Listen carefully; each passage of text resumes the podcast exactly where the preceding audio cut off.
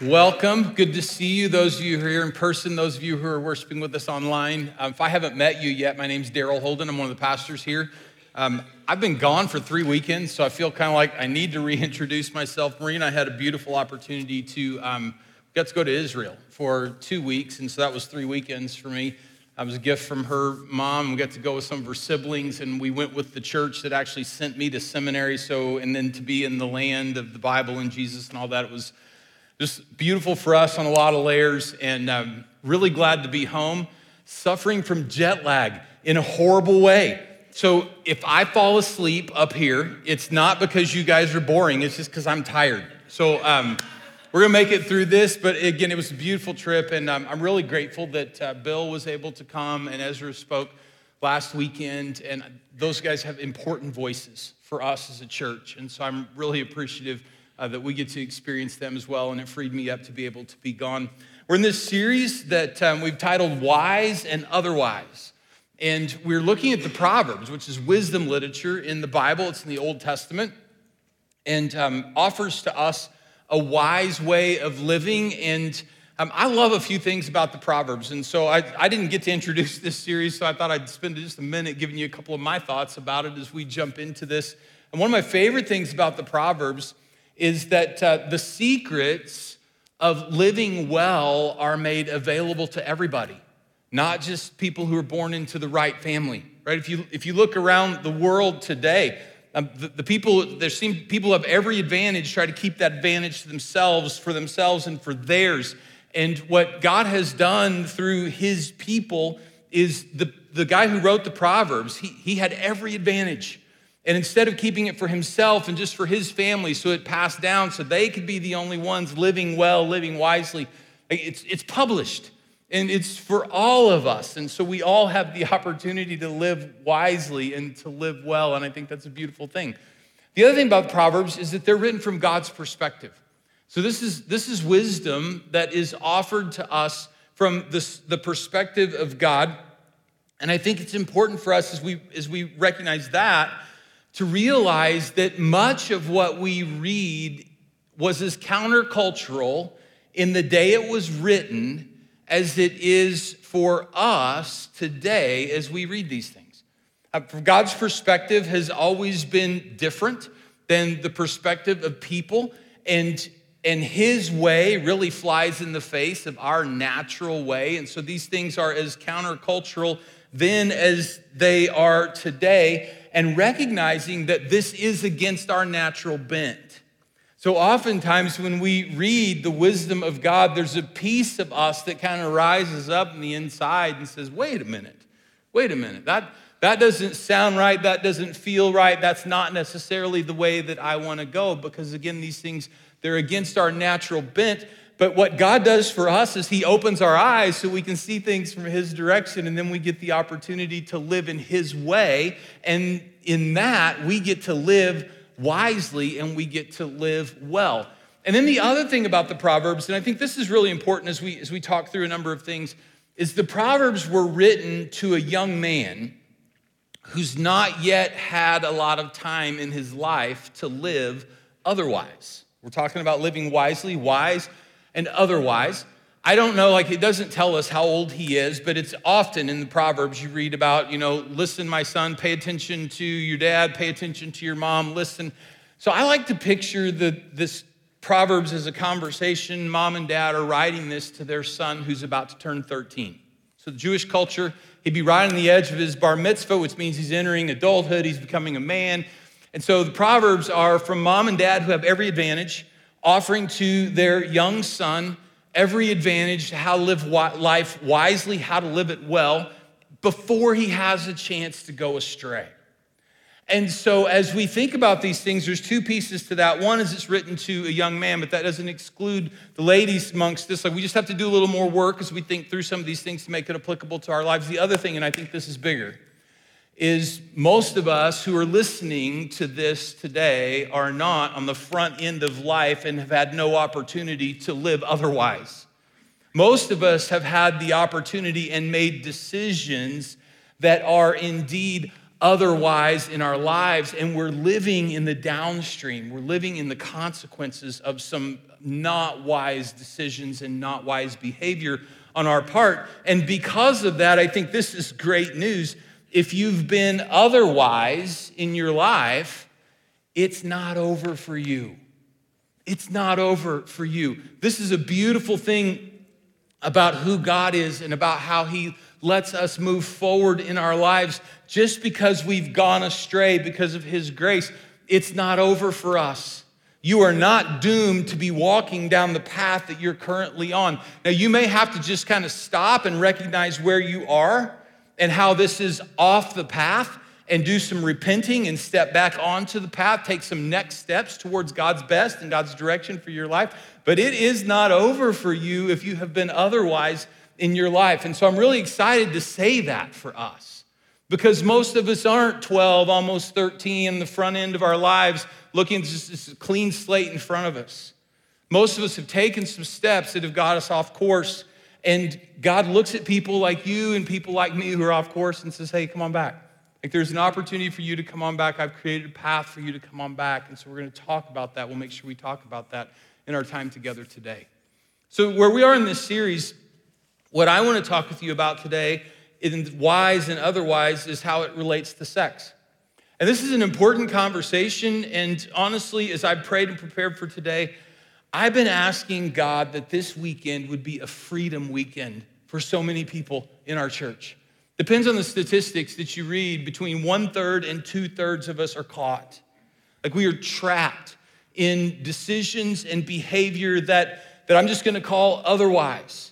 And, and we all know that it's, it's more devastating than that. And so, what I've been asking God to do as we talk about this today is to highlight His truth, His way, and the life that is found there for us and His grace and His willingness to help us move back into the path and the way of life that He has for us. And so, so God is willing to lead us away from guilt and shame into life and health and joy. And so I think this is going to be a great weekend for us together as a church. So, about 15 years ago, uh, Marie and I and our four kids were living in Michigan, and our parents and some of our siblings live in Oklahoma. And so we were on a road trip, and it is 16 hours in the car, and we had been in the car all day. And it was kind of dusk, sort of getting dark, and we were all a little bit cranky and tired from being in the car. And I don't know, it was clear day. So, you know, eight, 10 miles ahead, it's kind of dark. We could see those lights, these lights, those flashing lights. And what I thought it was, I was driving, what I thought it was, I thought there was a carnival up ahead. And so I called the kids' attention to it. It's like, hey, look ahead. And, and started talking about the lights and wondering what this is, what kind of carnival it is. And we even began to stop about, or talk about maybe stopping at this. So for seven or eight minutes, we're having this conversation about what is, look how much fun this looks like. And we got there. And as we got to the exit where the lights were, what it was is it was an entire strip mall dedicated to adult entertainment. And I have been like working my kids up for this for seven or eight minutes. And what I wanted to do is just kind of step on the gas and get out of there and not let it be a thing at all.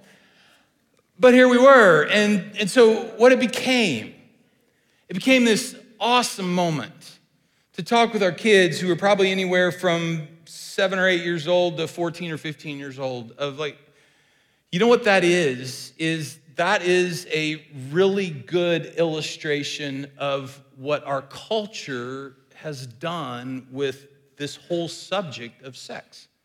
On the outside, it's just been, it's been painted like it is this carnival. Like there's, like there's so much fun and there's so much life and, and just all these opportunities, and it's for you. And, and what's going on though, what's really going on, what was really going on in that, in that strip, that entire mall there that day in that moment, it's a great opportunity for me to share with our kids what's really going on in there. It looks like it's a lot of fun, but people's lives are being ruined. Marriages are being broken. Men, women are being torn down. Women are being objectified. Men are being taught wrong things about who God is and about women that He's put into our life. There's, it looks like it's so much fun and that place is alive. But what it is, is a place that leads to death. And so as we engage with the Proverbs, really Proverbs chapter 5 through 7, most of chapter 5 through 7 are actually about sex. So there's 31 chapters in Proverbs, almost 10% of the Proverbs deal with the subject of sex because the wise mom and dad who are talking to their kid at the front end of life, at front end of life know there's so much at stake here. And so they have this kind of long conversation with him about this area of sex in his life and the importance of, they start with the importance of living beyond the moment and making decisions for the future. So in Proverbs chapter 5, verses 3 and 4, and again, remembering that this is written to a young man. So just let's just kind of make the transitions that we need to. But they're telling him at the beginning of this conversation the lips of the adulterous woman drip honey. Her speech is smoother than oil. Like it does not get any better than that in the moment. In the moment, it doesn't get any better than that. But in the end, she's as bitter as gall, sharp as a double edged sword. And so we see from God's perspective, because the Proverbs are written from God's perspective, that in this area, the decisions we make in this area of our lives, the stakes are really high.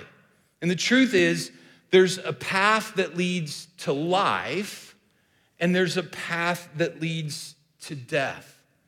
And we don't always see where it ends at the beginning.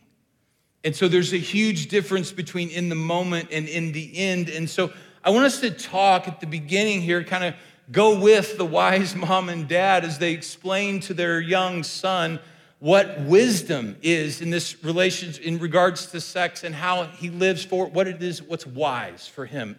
And so in chapter 5, starting down in verse 15, we're going to back up and look some earlier verses in a minute. But here's what wisdom is. Here's what they offer to him. Drink water from your own cistern, running water from your own well. Should your springs overflow in the streets, your streams of water in the public squares? Now, this, this image of water in a culture and in a time where water was an everyday thing. Like you and I don't think about water every day. Hopefully, you're drinking some water every day, but we don't think about it every day because we walk over to the tap and it's there, and we go to the store and it's there. But when it's not always there, so now they're giving him this image of something that we think about that they have to think about and live with every day. Water's a precious commodity. Don't take what doesn't belong to you. And what you have, the resource that you've been given, don't waste it. Drink water from your own cistern. Don't let your springs overflow in the streets. Let them be yours alone, never to be shared with strangers.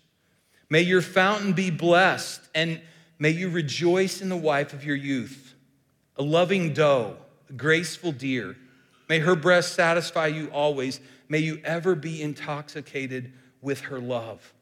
And so don't, don't take any of this for granted and don't spread it around and don't take what belongs to you. And so the wisdom, if you just kind of boil down the poetic language, the wisdom that they're offering their son on the front end of his life about about God's view, God's perspective on sex. There's just a few bullet points, and these line up with what the Bible teaches in the rest of the scriptures. The first is man and woman, husband and wife. Husband and wife, man and woman. That's where the Bible it starts in Genesis chapter 2, and it continues all the way through the end of the book. Husband and wife, man and woman is the first little bullet point there about wisdom. The second one is in a covenant relationship. When wise mom and dad are talking to their son, they use this little phrase, uh, the wife of your youth. And that is a signal to us that all throughout, especially the Old Testament, that's God's covenant language for about when a man and a woman enter into a marriage relationship. From God's perspective, when you're entering into a, a marriage in God's eyes, you're entering into a covenant relationship that is, that is you and your spouse and Him. And it's this three way relationship that involves physical, emotional, spiritual, like the whole deal. And it's a covenant that you make not just with each other, but also with God. And then the words we saw always and ever. It is, it is a permanent covenant. And there are some instances where it's broken, but from God's perspective, and when Jesus was asked about marriage, he walks right back to God's ideal that he perpetuates in Genesis chapter 2. And he says, like, this is what it is. It's husband and wife, man and woman. It's a covenant relationship. It's always and forever. And Jesus makes that statement what God's joined together, right? What God's joined together, don't let anybody break that apart. And so they're, they're offering their son this, this Here's what wisdom looks like from God's perspective. Now remember, what's true in our day was true in their day. They knew that the world around him, around their young son, was going to be looking at him and going, Are you kidding me? Do you, like, do you see the options that are available to you? And do you hear how narrow and restrictive what your parents are telling you is? And, and if he's tempted to listen to all that, to think back, and if he would reread, he would hear these words that his mom they're speaking God's wisdom over this area of sex in his life, living in God's way. Here's the words that come with it blessing, joy, satisfaction, intoxication, love. These, these are the kinds of things that we're looking for in our lives, in our relationships. And this is what's found by walking God's way. Remember, there's a way that leads to life and there's a way that leads to death. And, and this mom and dad, this wise mom and dad, are showing their son this is the way, this is the way that leads to life. And as they're talking with him about wise, they're also laying out for him not every option for otherwise. His day, our day, there's so many different options of what otherwise could look like. What they did instead was they just kind of gave him the price tag. Here's the price tag for living otherwise. And this is found in Proverbs chapter 5, verse 9 through 14. If you choose to live otherwise, you'll lose your honor to others and your dignity to one who is cruel. Let strangers feast on your wealth and your toil enrich the house of another. At the end of your life, you'll groan when your flesh and body are spent. You will say, How I hated discipline, how my heart spurned correction. I wouldn't obey my teachers or turn my ear to my instructors, and I was soon in serious trouble in the assembly of God's people. Like this is this is what's at the end of the road for people who choose to live otherwise. And if you wanted to kind of boil some of this down, there's the price tag really seems to land in four different spots here. There's the mental and emotional price tag about your honor and your dignity and, and giving that away, losing that. And if you, if you noticed it in, in the verses, you don't just give it away, you don't just lose it, you lose it to somebody who's cruel. And, and so somebody who's cruel takes your honor and your dignity, and what they do with that is turn that on you into, into shame and into embarrassment. And so there's a mental and emotional price tag on this. There's a financial price, which may not pop into our minds, but you're gonna, you're gonna work and work and work, and all your work is gonna enrich somebody else. And, and, I, and I think some of this is there's some practical side of this, but some of it is just the hand of God on people who choose to, to live otherwise, they just kind of get what they get in that. And so there's this financial price, the physical price tag. At the end of your life, you're going to groan. Just, it, and, and that is not a happy groan. That is a, I have wasted my life and I am wasting away. And I can't believe I spent my life like that. And then there's that spiritual and relational price tag, too, at the end of it found myself in serious trouble in the assembly of God's people. And, and I think there's a, there's a part of that of like, if you choose to live otherwise and you're just stubborn about it and you just keep living otherwise, you're going to find yourself not in a, not in like a mean way, but you're going to find yourself at odds with people who are trying to live wisely. And in their culture, like that was supposed to be all of them. And so there was, I found myself in serious trouble in the assembly of, of God's people. I think there was a little bit of that, like, hey, in my life, I found my, but I also think this is looking forward to like I'm gonna I'm gonna stand before God, and I'm the decisions I've made my whole life. I'm gonna have to answer for that. And so they're trying to warn him away. There's this price tag for living otherwise in your life. So live with wisdom. Mom and dad say to this young kid. So, okay. So as I, so as I read through this and as I talk through this, one of the things that it struck me as I was prepping for our time together. So we are listening in to a wisdom conversation between mom and dad and a 13 year old kid. And we've just covered like a full chapter of Proverbs. So, in my mind, this is just Daryl's imagination. I see this 13 year old kid, like he's maybe not physically, but emotionally, like he's hiding right now, right? So, like he's had mom and dad talking to him about something he's uncomfortable with for the last however long. And so, he's, so they give him a break. They give him a break. So if you're reading chapters five through seven, you get to the first half of chapter six. That's kind of a break. It's not talking about sex anymore. And so they let him breathe just a little bit, talk to him about a few other things. And then, because there's a lot at stake here, second half of chapter six is they're back at it. And they basically reiterate to him the same things they covered in chapter five. This is so important. It's so important they say it again. And, and maybe hopefully now he's beginning to grasp at least, at least the baseline of this of like there's a lot at stake here. And, and my decisions now, like there's got to be a big difference between in the moment and in the end. Or I've got to pay attention to that stuff. And, and that statement about don't take what's don't take what belongs to somebody else and don't waste the resource. All of that, all of that. And hopefully he's starting to settle in on him. And then what mom and dad do, and I think this is genius from a teaching tool. What mom and dad do starting in chapter seven is they give him a scenario. And, and I think they give him the scenario that is, it's the most likely starting point for him to go otherwise. And so they just kind of paint this little word picture, chapter seven, starting in verse six. I just in my mind, it's dad talking to his son. He says, At the window of my house, I looked down through the lattice. And I saw among the simple, I noticed among the young men, so these are just, they're all kids about your age, man. They're all just, they're, they're at the front end of life and they haven't lived enough to have a lot of wisdom yet. And so I looked down and I saw a group of you, and there was one in particular who had no sense. So he's going down the street near her corner and he's walking along in the direction of her house at twilight as the day is fading, as the darkened night set in. And then out came a woman to meet him. And she was dressed like a prostitute and she had crafty intent. And she took him, took hold of him, and she kissed him. In that culture, as well as like, she grabbed him and she kissed him. And with a brazen face, she said, if I could sum it all up, those next several verses, she said, Come home with me.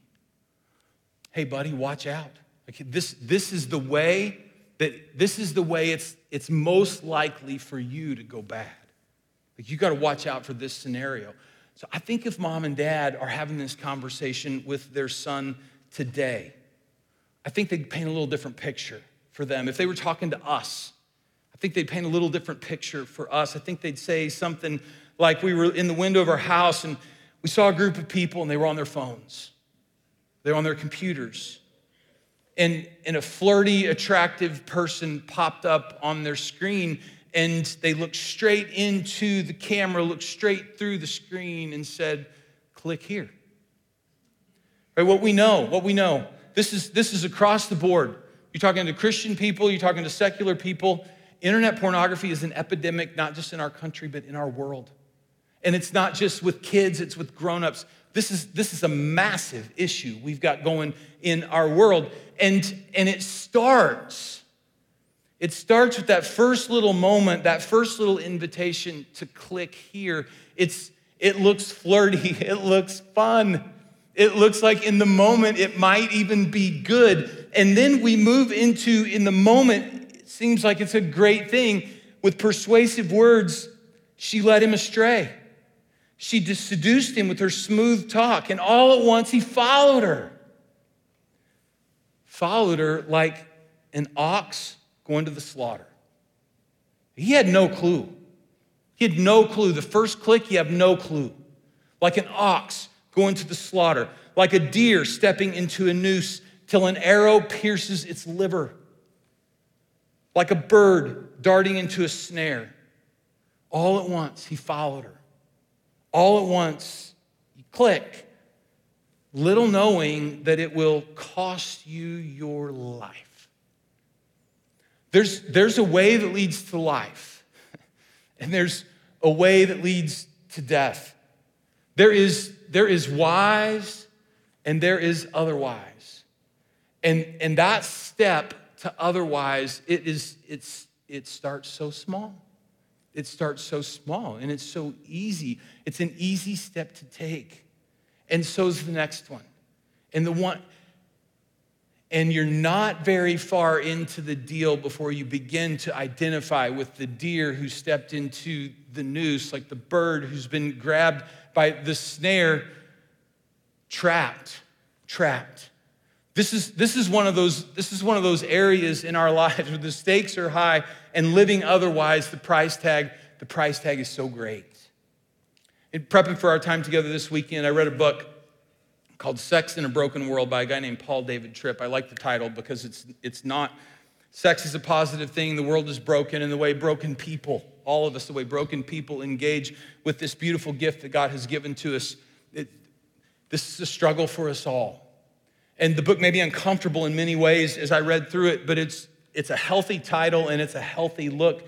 Because the other beauty of all this is remember we talked about beginning if you've been otherwise there's still hope for you. You're not stuck. You haven't wandered so far off the path that there's there's no way for you to go.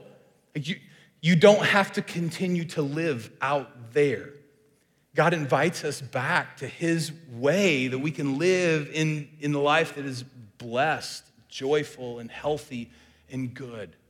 And so I'm excited to be able to share with us that, that in, in the world, remember, between one third and two thirds of us who are listening to this, participating in this worship service, if the stuff about church is to be believed, the information about church is to be believed, between about half of us have issues in this area in regards to sex and living wisely. And, and where you are is not where you have to stay. And the path you're on is not the path that you have to continue walking. God has more and better for you. And so let me tell you these things that uh, these are good news. This is good news for me. First piece about good news is, is you don't have to live in denial about this. Like you don't have to live in denial that you're where you are that it is as bad as the Bible says it is. You don't have to live in denial. Like you, you could understand that we have all sinned.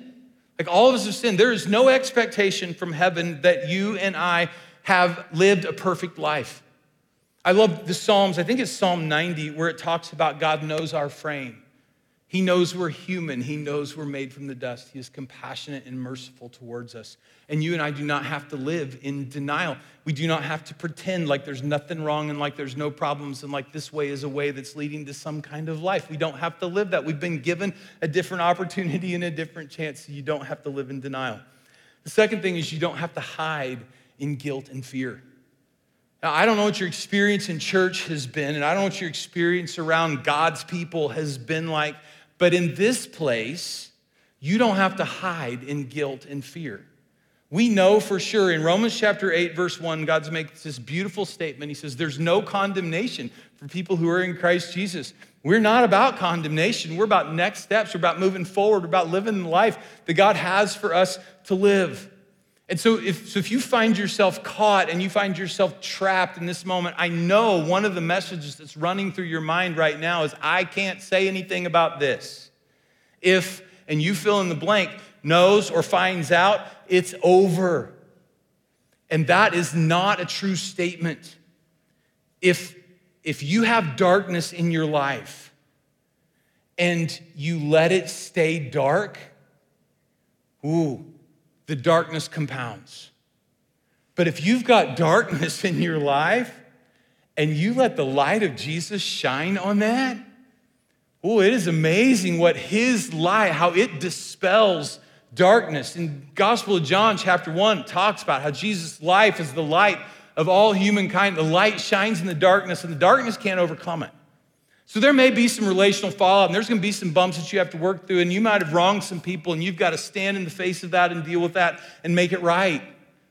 But if you just keep the stuff in the dark, and if you're living hiding guilt and fear, all that's down that path for you is more darkness and more guilt and more fear. And you do not have to do that because there is a God who loves you who has sent his son to die on a cross to pay for your sins, who rose again from the dead, so that you have the kind of life that is needed to overcome the darkness in your life. And so you do not have to hide in guilt and fear. Here's another cool thing you do not have to fight your battles alone. You do not have to fight your battles alone. If you're fighting a battle alone, guaranteed that's a battle you're going to lose. Or if you're, if you are fighting a real and serious battle and you're doing it all by yourself, guaranteed that's a battle that you're going to lose. You may be able to hang in there for a little bit make a valiant effort, but you're not going to win that battle if you're fighting that battle alone. That's not how God intends any of his people to fight any of their battles. That's not how he intends us to walk into anything that he has in front of us. Jesus always sends his people out two by two. right? So at least one other person being in the battle with you. He gave us a church. He gave us a mission and he gave us a church. He gave us together so that we can accomplish the mission that he has for our lives. You don't have to fight your battles alone. If you're convinced that you've got to do this yourself, if you're convinced you got to do this yourself, you are you're doomed to failure in that. You can maybe stand still for a little bit, but pretty soon the weight of all that's behind you is going to catch you and push you forward down that path of otherwise and you do not have to fight your battles alone. He's given you he's given you his people.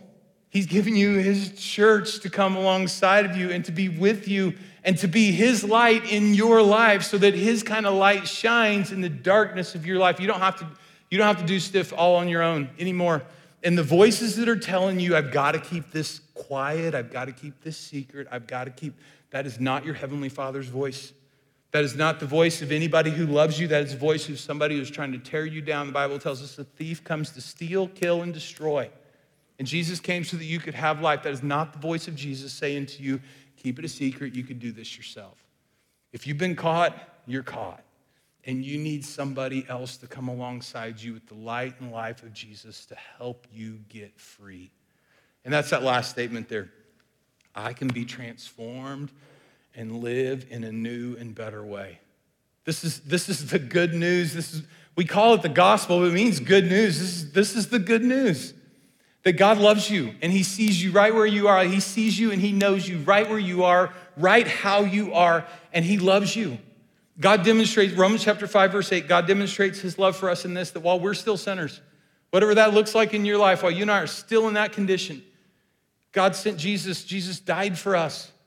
That's like that is love right there. And so He loves us and he offers us, if anybody is in Jesus, if we are believing in him, if we're saying yes to his life, his light, we get to be a new creation.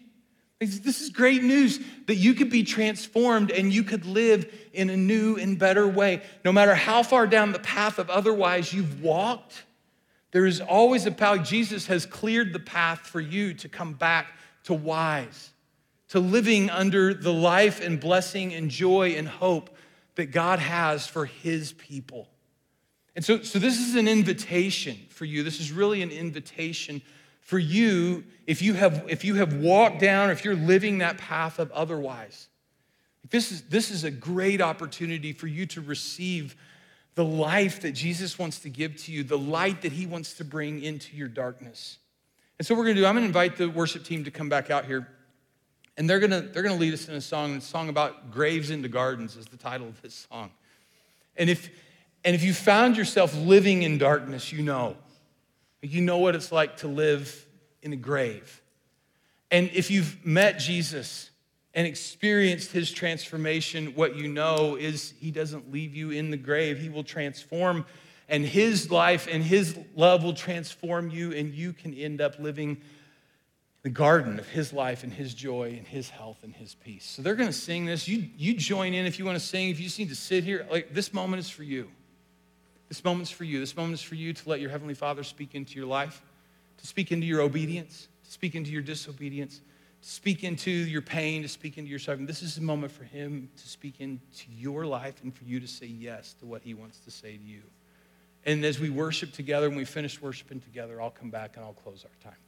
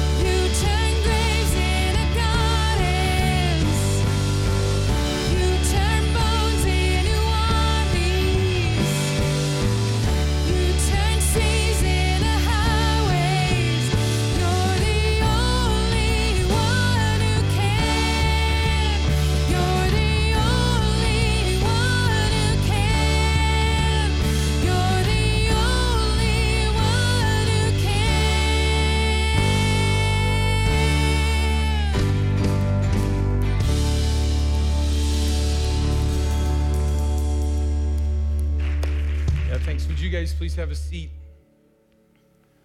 All right, so remember, you don't have to do this alone. You don't have to do this alone. You can live in a new and better way. So, so if you're caught, if you're caught, here's your next step. Um, I'm going to give you some emails on the screen here. These are all pastoral leaders in our church. And um, Ezra Johnson, we've got uh, for you men, if you're caught, Ezra is he's, he's ready for you to email him. Ladies, Joy G leads our women's ministry. Uh, for you young men, um, Brandon Rockwell, who leads our high school ministries and young women, Andrea Wagaman, who leads the ladies' side of our middle school and high school ministries. If you're caught, these are your people. And give them an email. And so here's, here's your subject line in the email. So if you're wondering what in the world would I say to them, this is what they're waiting for. We've talked about this. We're waiting for you.